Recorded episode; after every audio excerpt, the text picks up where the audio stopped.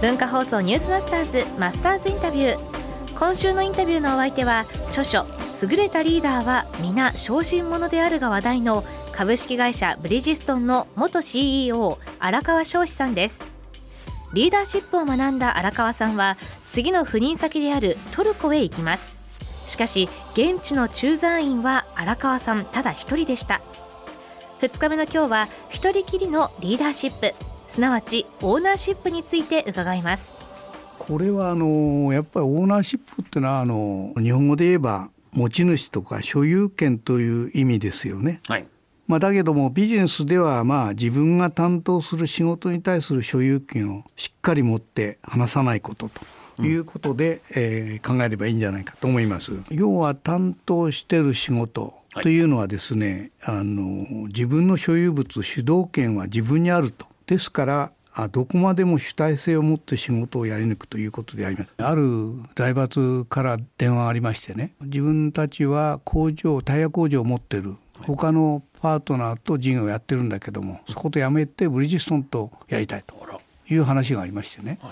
これはことの重大さから言ってですね事務所長まあ課長クラスですわな。そこが決められることじゃないんですね、だから本来ならばあのすぐに本社に連絡をしてですねこういう話がありましたけどもどうしましょうかというようなことがあのできるんですね。だけどもここはやっぱりオーナーシップという自分はここに現地にいるしかも自分だけと。それからトルコって非常に特殊な国であります。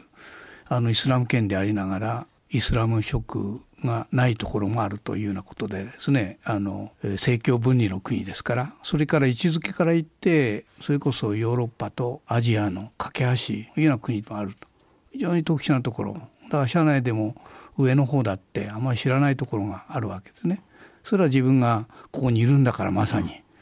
社会も知ってる。いろんなことも情報も集められるということからここはやっぱり自分がオーナーシップがあると。いうことでまず集められる情報を自分で集めて取り組むべきなのかどうかというような意見もつけてあげるのがいいのではないかということで、まあ、実際に工場自分でこっそり見に行って、はい、それから同時にいろんな質問をですね、はい、パートナーとしてやるにはこういう条件はあるかそれからコストの件からオペレーションの件からこちらの条件から質問をぶつけまして、はい、まあ数百項目にわたる。それをまあぶつけた、相手はしかしびっくりしましたけれども、すぐにまあ OK を出してくれて、きちっと返事来たと。きちっと返事が来ましたというのも非常に大事なポイントな。ですから結局そういった自分で集めた情報相手から来た情報を集めて自分の意見をつけてこれはいいあれじゃないかなと取り組むべきじゃないかなというようなこともつ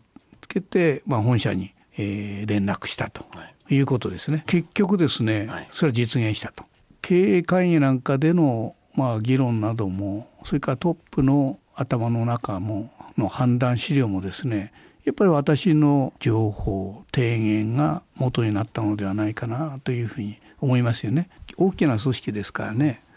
あのしかも自分のポジションは大体トップでない限り自分で決められるっていうのは範囲が狭いですよね。だけどもあのそれはそれとして自分でどういうふうに思うのかというところを徹底して考えるというところが大事な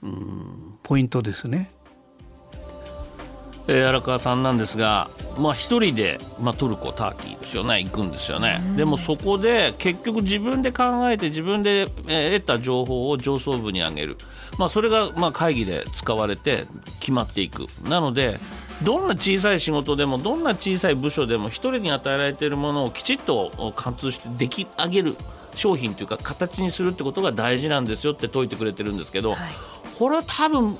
今日サラリーマン皆さんこう働いてるワーカーの方僕なんかもそうだけど非常にいい言葉だなと思うんだよね、うん、ちっちゃな仕事でも確実に自分のものだけは説明人にできるような形にするってことはこれ大事だと思います。その積み上げが一つの大きな会社になっていくと思います。自分の意見もね付け加えながらってことですよね、はいマスターズインタビューはポッドキャストラジオクラウドでもお聞きいただけます。ニュースマスターズの番組ホームページをご覧ください明日は小心者のリーダーがなぜ成功するのかというお話を伺います。文化放送ニュースマスターズマスターズインタビューでした。